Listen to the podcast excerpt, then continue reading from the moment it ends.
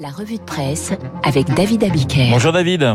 Bonjour Renaud, bonjour à tous. Et à la une, le nerf de la guerre. Et le nerf de la guerre, c'est l'argent. C'est l'argent, c'est le défaut de paiement auquel la Russie a échappé de justesse hier. 117 millions de dollars réglés hier et confirmés par le ministre russe des Finances et envoyés à une banque intermédiaire étrangère, rapporte de Moscow Times. C'est une banque américaine, JP Morgan, qui a confirmé hier avoir reçu les fonds et les avoir transmis à sa consoeur Citigroup, chargée de payer les créanciers de la Russie. JP Morgan, précise Courrier International, s'est tout de même fendu d'un coup de fil au Trésor américain pour s'assurer qu'elle n'était pas hors la loi en manipulant de l'argent russe. C'est le Washington Post qui précise que les sanctions américaines ne sont pas un obstacle au paiement de la Russie en dollars. Le ministère américain des Finances a publié une directive début mars autorisant les investisseurs américains à recevoir des intérêts sur la dette russe jusqu'au 25 mai prochain. Donc pas de gaz, mais des intérêts sur la dette, oui. La Russie sauvée donc du défaut de paiement par le gong, un gong américain. Pour El País, Moscou n'est pas tiré d'affaire car trois nouvelles échéances approchent. Le pays devra s'acquitter de 614 millions de dollars en mars et de plus de 2 milliards en avril. Là encore, malgré l'embargo, malgré les sanctions financières, personne n'a véritablement intérêt à empêcher la Russie de payer ses dettes et visiblement pas le Trésor américain.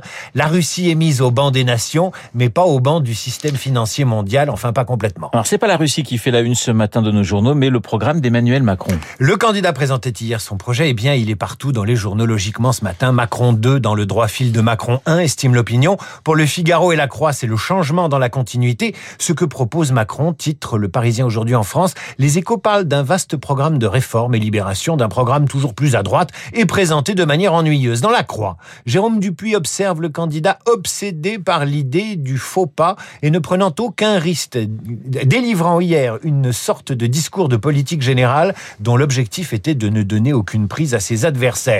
Donc, des mesures qui parleront aux électeurs de droite, explique Jean-Michel Salvatore dans Le Parisien aujourd'hui en France. La retraite à 65 ans, un RSA conditionné par 15 euh, à 20 heures de travail, et puis des mesures qui parleront à la gauche, le versement des aides sociales à la source ou l'augmentation des profs. Pour Libération, Macron est surtout un président qui pompe l'air, enfin qui pompe LR. Jeu de mots, notamment, sur l'équilibre des droits, mais aussi des devoirs qui donneront lieu au versement du RSA.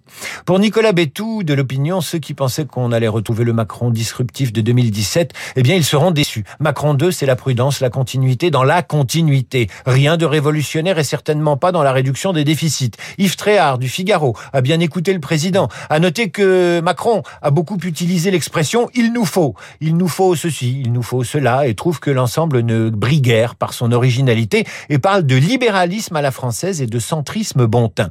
Si Macron innove, ce sera davantage sur la méthode, observe Cécile Cornudet qui est dans ce studio. A promis de faire autrement, déléguer, simplifier, construire avec le terrain. Mais elle conclut, notre consoeur, que son tempérament et la façon dont il fait campagne disent l'inverse de ce qu'il annonce. Dans la presse du jour, des portraits de Français qui réussissent. C'est ceux d'une France que le président aime vanter, des entrepreneurs. Ouvrons Paris Match, dont la couverture est squattée par Sophie Marceau, toujours aussi contente d'avoir 50 ans qu'il y a 15 jours dans le magazine Elle. Page 86, portrait groupé donc de ceux qui ont porté leur licorne, autrement dit leur entreprise à plus d'un milliard, sur les marchés d'un succès mondial. Il y a Frédéric Mazella de Blablacar, 2 milliards. Il y a Cyril Chiche de Lydia, 1 milliard. Sophie Hersan de Vestiaire Collective, 1 milliard. Philippe de Chanville de Mano Mano, 2 milliards et Steve Anani et Alexandre Pro pour Conto, plus de 4 milliards. Et j'en oublie. Il y a 10 ans, la France se lamentait quant à sa capacité de produire des start-up capables de rester françaises et d'atteindre ce fameux milliard. Elles étaient 9, elles sont aujourd'hui 25 et la France est leader dans ce domaine, leader européen. Voilà peut-être un des éléments positifs de l'audit de la France auquel se livrent les échos aujourd'hui pour un bilan critique, mais pas seulement des années Macron. À la une des échos week-end également, un entrepreneur qui tire sa révérence. Les échos week-end qui évoquent qui évoque une sortie en beauté de Martin Bouygues, qui vient de réussir le mariage de TF1 avec M6 et le rachat de la société de services Equance. Martin Bouygues, le contraire d'un héritier, estime aujourd'hui les échos en évoquant celui qui a pourtant succédé à son père et qui a failli faire prendre au groupe un virage nucléaire assez risqué en se rapprochant d'Alstom et d'Areva. L'opération n'a pas eu lieu et le groupe a ainsi pu sauver son cash, ce qui lui a permis de se redresser. À la une du Monde Magazine, un phénomène économique et politique. Jean-Marc Jancovici, 20 ans qu'il qu'il prône l'alliance du nucléaire avec l'écologie pour une économie décarbonée. L'ingénieur et consultant inspire les politiques et la guerre en Ukraine a remis ses thèses au centre de la scène écologique désertée par Nicolas Hulot. Certaines écolos et certains écolos l'adorent. D'autres disent qu'il est macho quand il souligne que son bilan carbone familial est bas parce que son épouse reste à la maison, ce qui supprime la deuxième voiture, ou lorsqu'il affirme que la politique est un monde de brutes qui ne correspond pas à la psychologie féminine. Marine Le Pen, Valérie Pécresse et Anne Hidalgo apprécieront. De nucléaire, il en est encore question dans le Parisien aujourd'hui en France. Il y a 60 ans, la France se livrait à des essais nucléaires. Le Parisien aujourd'hui en France explique ce matin que leurs traces radioactives sont toujours présentes dans les minuscules grains de sable rouge transportés par les vents du Sahara jusqu'en Europe. En clair, les poussières de sable qui ont envahi le ciel français ces derniers jours sont radioactives car elles contiennent du césium 137. Le sable du Sahara a de la mémoire et sa radioactivité inoffensive inoffensive selon l'Institut de recherche et de sûreté nucléaire, est un petit souvenir de cette époque où la France a réalisé quatre tirs nucléaires au Sahara. Il y a 60 ans également, la France signait les accords d'Évian et l'Algérie devenait indépendante. Libération, Le Monde et Le Figaro reviennent sur ces accords et sur la manière dont le conflit algérien refait surface dans le débat politique français et algérien, un peu comme les tirs nucléaires de l'époque dont les poussières de sable transportent encore des particules. On va terminer avec des fumées inoffensives et parfumées et qui, elles, des beaux jours qui arrivent grâce à la lecture des échos. Le marché français du barbecue s'enflamme.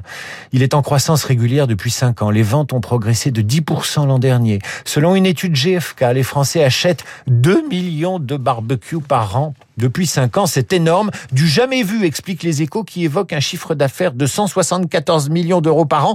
41% des ventes sont encore réalisées sur des barbecues au charbon, mais le gaz monte en puissance avec une croissance de 10%.